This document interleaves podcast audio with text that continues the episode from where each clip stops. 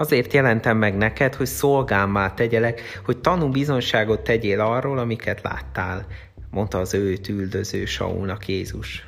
Apostolok cselekedetei 26-16. Miért lennék Jézus szolgájává? Kevesen vágynak valaki más szolgálni. Persze, pont itt van a dolog kulcsa. Miért van ez így? Mert nincs senki, aki méltó lenne arra, hogy szolgáljam. Vagyis van én magam. Szabad akarok lenni, vagyis magamat akarom szolgálni. Mert én jó főnök, úr vagyok. Ezért leginkább magamra, a saját gondolataimra, érzéseimre, vágyaimra figyelek oda. Jézus keresztjére nézve viszont egyszer meghoztam egy döntést. Jézus jobb vezető, főnök, úr, mint én.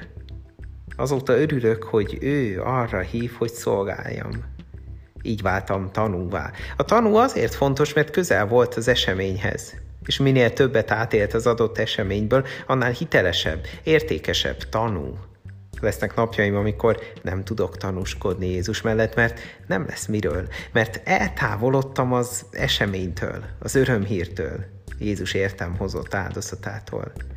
De ha a saját magam szolgálata helyett elkezdem újra őt szolgálni, az életem átalakul, és már lesz miről beszámolnom. És így mások élete is átalakul. A bölcs lelkeket nyer meg, mondja a példabeszédek 11.30, és másoknak csak a bölcs tud segíteni, csak ő tudja őket megmenteni, megnyerni. Sokan ugyanis találkoztak már olyanokkal, akik nem voltak bölcsek, és olyat tettek, amivel eltávolították őket Jézustól, a kereszténységtől. Ezért én ma egy dolgot igyekszek tenni, Jézust szolgálni, és őróla bizonyságot tenni. Vannak nekem is tökéletlenségeim és hibáim, ezért igyekszek magam helyett Jézusra mutatni. Mi az, ami taszító a kereszténységben? Mi az, ami vonzó Jézusban?